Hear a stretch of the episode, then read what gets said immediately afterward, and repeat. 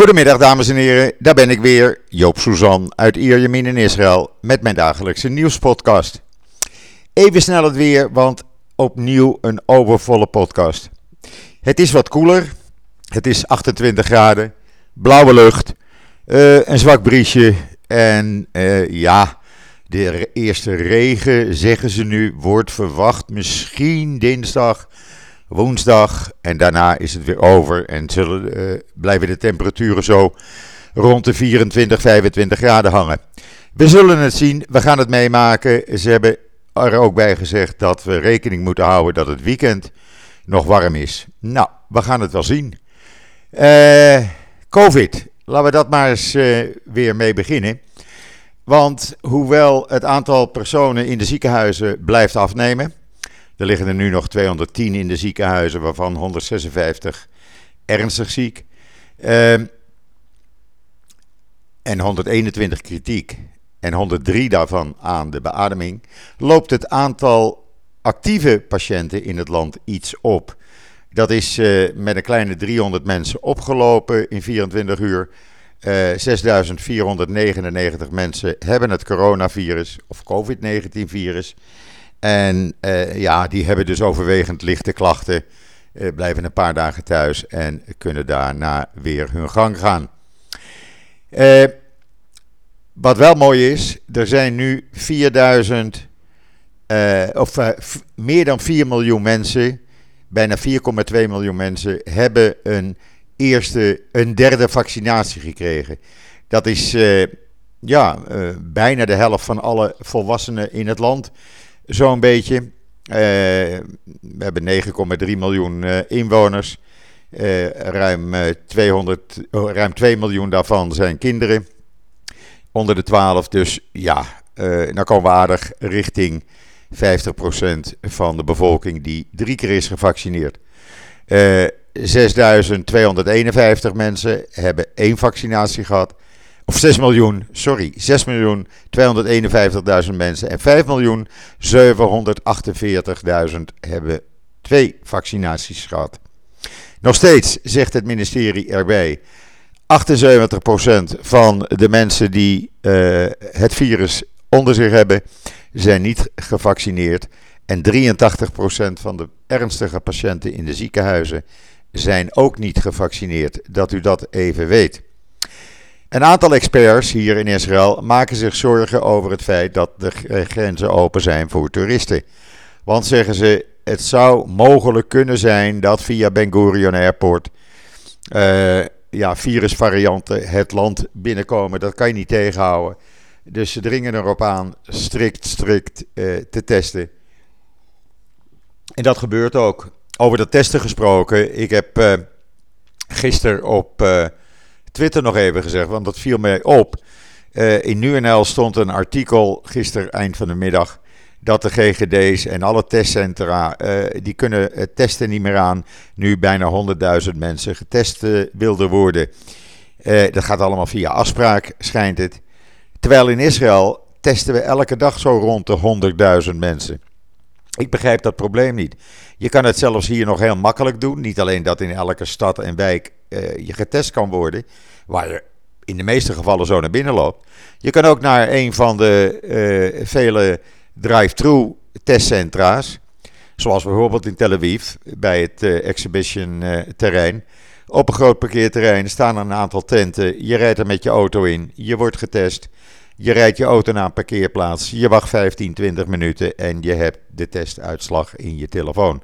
Zo makkelijk gaat dat zonder vooraf een afspraak te maken. Dus ja, het kan ook anders, zullen we maar zeggen. En dan uh, was er nogal wat te doen, uh, vooral op social media. Uh, al die mensen die tegen vaccineren zijn, die zeggen ja, die hartontstekingen die je ervan krijgt. Nou, een nieuwe studie hier in Israël, die heeft ontdekt dat er is een kleine kans dat je een hartontsteking kan krijgen, maar die blijkt dan zeer mild en zeer kort te zijn en heeft geen invloed op de verdere gezondheid op de lange termijn. Nou, dan weet u dat ook weer. Uh, het staat in de Jeruzalem Post. Uh, dus ja, dan is dat probleem ook weer opgelost, zullen we maar zeggen. En dan de Universiteit van Tel Aviv. Die staat op uh, de vijfde plek van universiteiten waar je ondernemerschap in de wereld kan leren. Is natuurlijk hartstikke mooi. Is een van de leidende uh, universiteiten dus. Uh, net achter de Stanford en, uh, Universiteit en MIT en Berkeley en Harvard. Dus ze verkeren in goed gezelschap. U kunt het allemaal lezen op israelnieuws.nl. En dan mede dankzij gullegevers uit Nederland, ook andere landen, maar dat leest u in het artikel, heeft KKL JNF vier gloednieuwe en ultramoderne brandweerauto's in ontvangst kunnen nemen. En die worden ingezet langs de grens met Gaza. U weet daar regelmatig branden vanwege die brandende ballonnen van Hamas. Uh, en die kunnen daar nu gebruikt worden. Dus een stukje extra veiligheid. Uh, mede dan, dankzij uh, uit Nederland.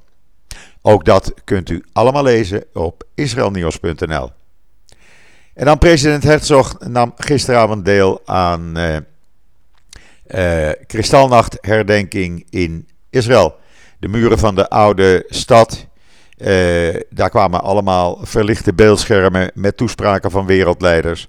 En hij had zijn synagoge in speciaal licht gezet. U kunt het zien op israelnieuws.nl. En dan het nieuwe moederbedrijf van Facebook, Meta. Uh, tussen haakjes Meta in Israël betekent dood in het Hebreeuws.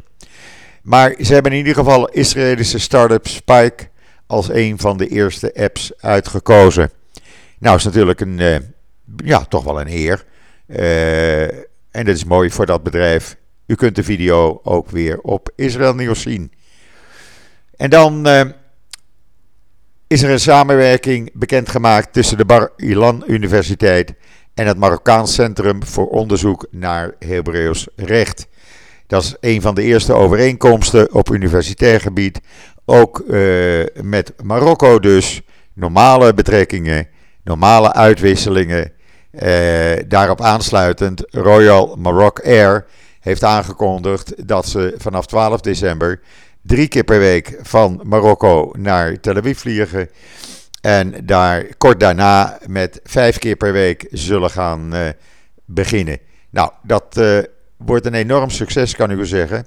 En waarom? We hebben hier natuurlijk uh, zo'n 800.000, 900.000 Israëli's van Marokkaanse afkomst die allemaal graag hun roots willen zien. Jaarlijks gingen er zo'n 25, 30.000 via allerlei omwegen. Daar deed je 10, 12 uur over via Parijs.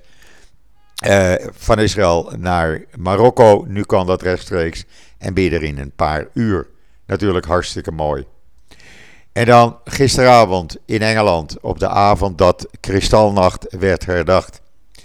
De Israëlische ambassadeur in uh, Engeland, Tsipi Hotovili, was uitgenodigd te komen spreken op de London School of Economics. Is het natuurlijk een hele eer. En uh, ja, zij kwam daar aan en daar stonden honderden pro-Palestijnse relschoppers en schreeuwers. Wachten haar op. Uh, politie was er wel. Maar op een gegeven ogenblik werd de situatie zo dreigend dat ze door de beveiliging in alle haast, ja echt in alle haast, kijk de video's maar op uh, mijn Twitter-account, in alle haast bijna de auto weer ingesleurd was, werd en met enorme snelheid uh, wegreed. Uh, dat was een beetje paniektoestand.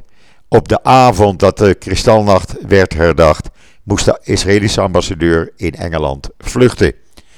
Ja, ik vind dat afschuwelijk. Ik bedoel, je hoeft het niet met iemand eens te zijn, maar doe dat met respect. Maar dat schijnt tegenwoordig niet meer te zijn. Trouwens, in Engeland hebben ze een peiling gehouden onder zo'n 2000 Engelsen. En bleek dat 52% van de Engelsen wisten niet hoeveel Joden er in de Holocaust omgekomen zijn. En 22% kon niet eens een naam van een concentratiekamp noemen. Hoe gek wil je het hebben? Nou, we toch over uh, uh, de Holocaust, uh, Kristalnacht en antisemitisme praten. in de Times of Israel staat een artikel, ik heb het op Twitter gezet, over getuigenissen uit de Kristalnacht. En een van de meest opvallende foto's, buiten een foto van Joodse vrouwen die eh, vernederd werden met borden om hun nek op een uh, soort podium moesten zitten om te worden uitgejouwd en vernederd te worden. Een van de meest opvallende foto's uh, is een foto van een groep Joden, bewaakt door nazi's, die moesten marcheren in Baden-Baden in Duitsland uh, met een grote Davidster. Dan begrijpt u hoe, waarom ik altijd kwaad ben en hoe velen met mij kwaad zijn als uh, mensen tegen het vaccineren aan de haal gaan met een Davidster en die gebruiken. Kijk maar eens goed naar die foto uit de Times of Israel. Dan begrijpt u wat ik bedoel, want dat is onacceptabel. En dan vonden activisten op de avond voor Kristalnacht het nodig om een aantal straten en pleinen in uh, Wenen uh, te hernoemen. En wat hebben ze gedaan? Ze hebben de namen, de bestaande namen eraf gehaald en daaroverheen geplakt de namen van antisemieten, van jodenhaters, uh, de avond voor Kristalnacht. Hoezo? Er is geen antisemitisme meer in uh, uh, Europa. Nog een voorbeeld? Oké, komt-ie. Uh, Oxford heeft geen enkel probleem om donaties te ontvangen, de Universiteit van Oxford, donaties te ontvangen van de familie van de fascist Mosley, de Engelse fascist Mosley. Ze hebben 6,8 miljoen dollar in ontvangst genomen de fascistische familie hartelijk bedankt. En ze gaan waarschijnlijk nog een uh, studentenhuis naar deze fascist noemen. Uh, ik bedoel, ja, uh, wie is dan de weg kwijt? Ik weet het niet meer. In ieder geval, in Israël zijn ze niet de weg kwijt. En dat zal ik u zeggen. De leider van Congo was hier, de president. En die werd tijdens een receptie bij de president Herzog verrast met een, uh, een wel heel bijzondere verrassing. Uh, de voorzitter van Save a Child's Heart, Chaim Taib, die deelde ermee dat Israël, hij heeft genoeg donaties binnengehaald. Israël gaat kinderen tussen de 1 en 12 jaar uit Congo naar Israël halen. En die zullen in uh, het Save a Child's Heart kinderhuis in Golon uh, ondergebracht worden en geopereerd worden, behandeld worden in het Wolfson Medical Center in uh, uh, Golon. En dat gebeurt helemaal gratis. Die kinderen komen dan helemaal genezen weer terug. En de eerste vijf, die komen nu. En de rest van de kinderen zal in de komende maanden hier naartoe overgebracht worden. Me dunkt een mooie geste en me dunkt een voorbeeld wat je doet voor andere landen. Uh, ja, en meneer Abbas, meneer Abbas, uh, de Palestijnse uh, leider, eh, die is een beetje kwaad. Want wat is er gebeurd? Gisteravond kwam op het nieuws dat de, voor, de leider van de islamitische Arabische partij, Ra'am, die dus ook steun geeft aan de huidige Bennett-regering, die heeft met toestemming van de regering Bennett een ontmoeting gehad in Amman met koning Abdullah II. En uh, dat is een goed gesprek. Ze hebben, hij heeft ideeën uitgewisseld. Hij heeft boodschappen van Bennett en Lapid overgebracht. En nou is meneer Abbas van de Palestijnse autoriteit is dus heel kwaad. Want hij zegt, ja, ik probeer altijd een ontmoeting te krijgen met uh, meneer Abbas van de Ra'an-partij. Maar hij wil mij niet ontmoeten. Nee, zegt die leider van de Ra'an-partij gisteravond op televisie. ik heb het interview gezien. Hij zegt: Ik bepaal wel wanneer er behoefte is om hem te gaan ontmoeten. En op dit moment heb ik daar nog helemaal geen behoefte aan. Er zijn contacten. Uh, Gans is geweest, de minister van Volksgezondheid. Horowitz is onlangs geweest. Dus wat kan ik daar voorlopig aan toevoegen? Helemaal niets. Dus meneer Abbas moet eventjes rustig aandoen. Uh, trouwens, meneer Abbas heeft een, uh, een ander probleem. Want ja, het blijkt namelijk dat Arabische landen steeds minder geld overmaken naar de Palestijnse autoriteit. Het is gebleken dat in uh, uh, de afgelopen jaren, vanaf 2008 tot dit jaar, zij 85% minder geld hebben ontvangen van voornamelijk Arabische donoren. En dat voelt hij in zijn portemonnee, want in plaats van miljarden heeft hij nu nog maar enkele miljoenen ontvangen. En daar is hij natuurlijk niet zo blij mee, meneer Abbas. Hamas, u weet wel waar een uh, heleboel fans van in Nederland zitten. Onder andere meneer Sjoerdsma van D66 is nogal fan van ze.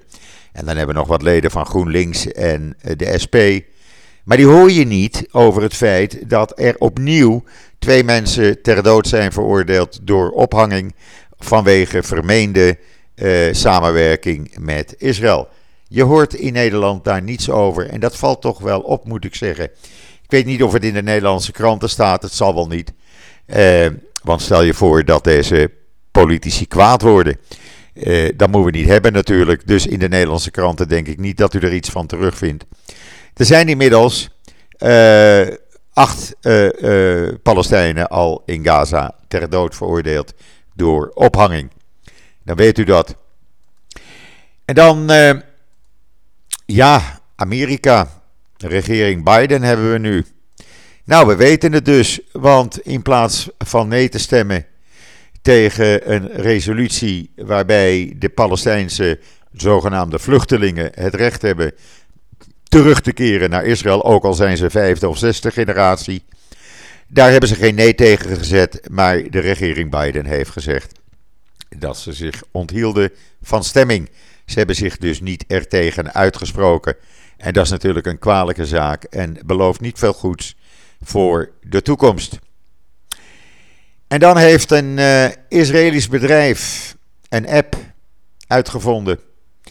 En die heet Clean Coins. En met die app, daar kan je dus uh, ja, vuil, zwerfvuil, wat je vindt. Dat kan je uh, meenemen van de straat. Dan ruim je dus het zwerfvuil op. En dat laat je dan zien via die app. En dan krijg je punten. Die kunnen weer worden omgezet in allerlei ja, goodies. Laat maar zeggen, je kan boeken ervan krijgen.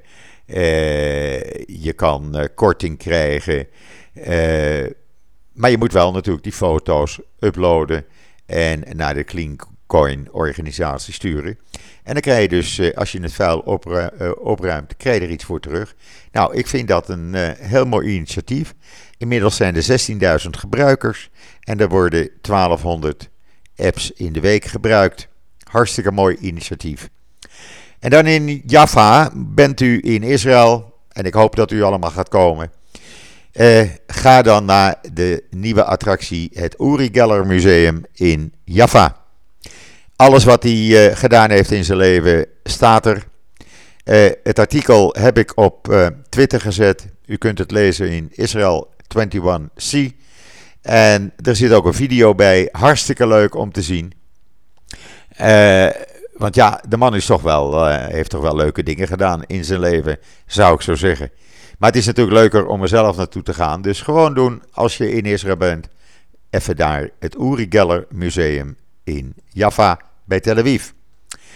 En dan, ik heb het al vaker gehad over het Israëlische bedrijf Watergen.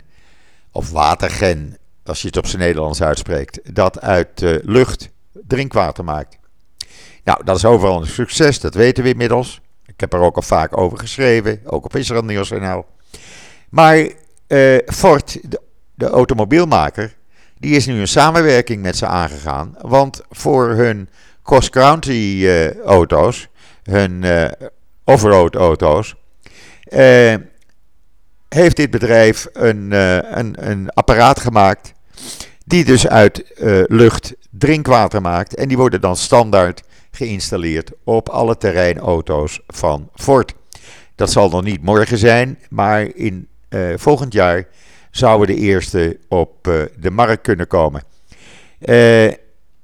die, dat apparaat kan tussen de 220 en 6000 liter water per dag produceren. Nou, meer dan genoeg. Je kan je dan douchen als je in het terrein bent. Je kan je wassen. Nou, is natuurlijk hartstikke mooi. Uh, en, uh, want je hebt niet meer dan 50 liter water of zo maximaal nodig. Het uh, gaat ook geïnstalleerd worden in caravans, in trucks, in bussen. ja, ze zullen in de komende jaren op allerlei manieren te zien zijn. dus weer een nieuwe oplossing voor als je geen water hebt en je bent kampeerder. Nou, dan heb je dus zo'n uh, watergenapparaat en je hebt altijd water bij je. Hoe makkelijk wil je het hebben? En dan kent u het verhaal nog van die grootvader die dat uh, jongetje Etan Biran uit Italië heeft gesmokkeld, illegaal. Want het was voorlopig toegewezen aan zijn tante in Italië. U weet wel dat jongetje wat de kabelbaanramp eh, heeft overleefd en zijn ouders en zusje verloren. Nou, uh, die vader is nu, uh, ja, wordt nu door Italië officieel gezocht. Ze hebben een internationaal arrestatiebevel uitgevaardigd. Want, zeggen ze, uh, hij heeft illegaal het kind gekidnapt. En dat is tegen de Italiaanse wet. En dan, ja, nog één, twee dingetjes. Ik ben al lang aan het praten, maar ik moet dat even kwijt. Linkse activisten hier in Israël laten ook van zich horen. En zoveel dat uh, minister van Defensie Gans uh, elke twee maanden een andere uh, smartphone moet hebben. Een ander nummer moet hebben. Want ja, hij wordt gek van alle bedreigingen. U ziet, we zijn een normaal land. En dan is er in Israël heel veel te doen om het feit dat er gisteren een inval is geweest bij het levensmiddelenbedrijf Strauss en de grootste supermarktketen van het land, Supersal. Omdat uh, de, de, autoriteiten eh, die bedrijven verdenken van uh, prijsafspraken. Maar dat heeft een staartje gekregen, men heeft bewijzen ontvangen. En inmiddels heeft men ook invallen gedaan bij alle supermarktketens. Uh, documentatie, computers meegenomen. Want men zegt, er is duidelijk aanwijzing dat er afspraken worden gemaakt tussen eh, supermarktketens en eh, toeleveranciers. Waardoor de prijzen kunstmatig hoog blijven en dat pikken we niet. Rami Levy, een van de meest bekende supermarkteigenaren van de supermarktketen Rami Levy, die moest vanmorgen verschijnen samen met anderen in eh, de commissie van de Knesset uh, economische zaken waarover gesproken werd over dit probleem. En die werd zo kwaad, die is de zaal uitgezet. Ondanks dat het meneer Rami Leven is, maar zij pikken het niet meer. Dus goed dat er eindelijk uh, wat gedaan wordt hier. Ja, dan uh, maak ik. ja, dit is een eind, het einde van deze podcast. Oh ja, nog één berichtje. Ik kreeg een felicitatie van Potbien vanmorgen. 176.000 luisteraars. Ik dank jullie allemaal hartelijk. Echt waar, daar doe ik het voor. Het nieuws brengen zoals het nieuws is. Rest mij u nog een hele fijne voortzetting van deze 10 november toe te wensen. Ik ben er morgen weer en zeg zoals altijd: tot ziens, tot morgen.